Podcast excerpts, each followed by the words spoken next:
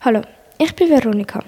Ich habe mich am Zukunftstag beim Radio Summer Night angemeldet.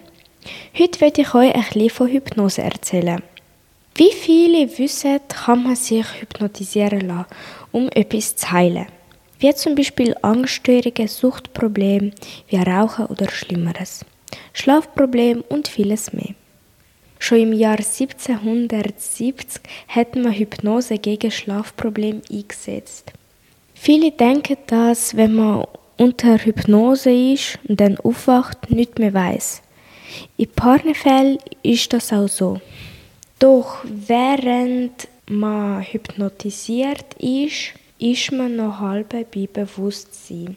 Das heißt, der Patient könnte alles abbrechen, wenn er will. Doch was passiert bei einer Hypnose überhaupt? Bei einer Hypnose greift der Therapeut in das Unterbewusstsein von der Person, die in Trance ist und probiert so ungewünschte Zustände zu heilen oder mindestens zu verbessern. Habt ihr gewusst, dass 95% von dem, was wir machen, unbewusst sind? Außerdem wird alles gespeichert. Also alles, was man sieht, hört oder liest, wird im Gehirn gespeichert. Genau wie Kindheitserinnerungen.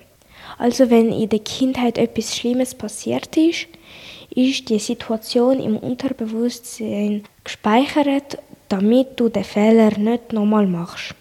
So entstehen Phobien und Traumata. Davor ähm, habe ich ja Trance erwähnt, aber ich habe vergessen zu erklären, was das eigentlich ist. Man ist in einer Trance, wenn man nichts rundum bemerkt und nichts hört. Zum Beispiel, wenn man so stark in ein Buch oder in einen Film vertieft ist, dass man alles rundum vergisst. Das ist eine leichte Trance. In unserem Alltag erleben wir Trance und merken es nicht mal. Alles, was wir unbewusst machen, kann man als sehr leichte Form von Trance nennen.